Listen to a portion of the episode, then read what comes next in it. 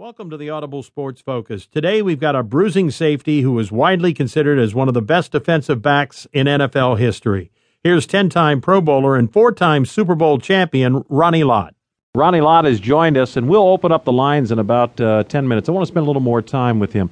Let me take you back on the field for just a moment. Again, another quote from the book. You say, I accelerate through my opponent. I visualize a spot on the other side of him and run full speed uh, straight through to get there. Then I keep moving.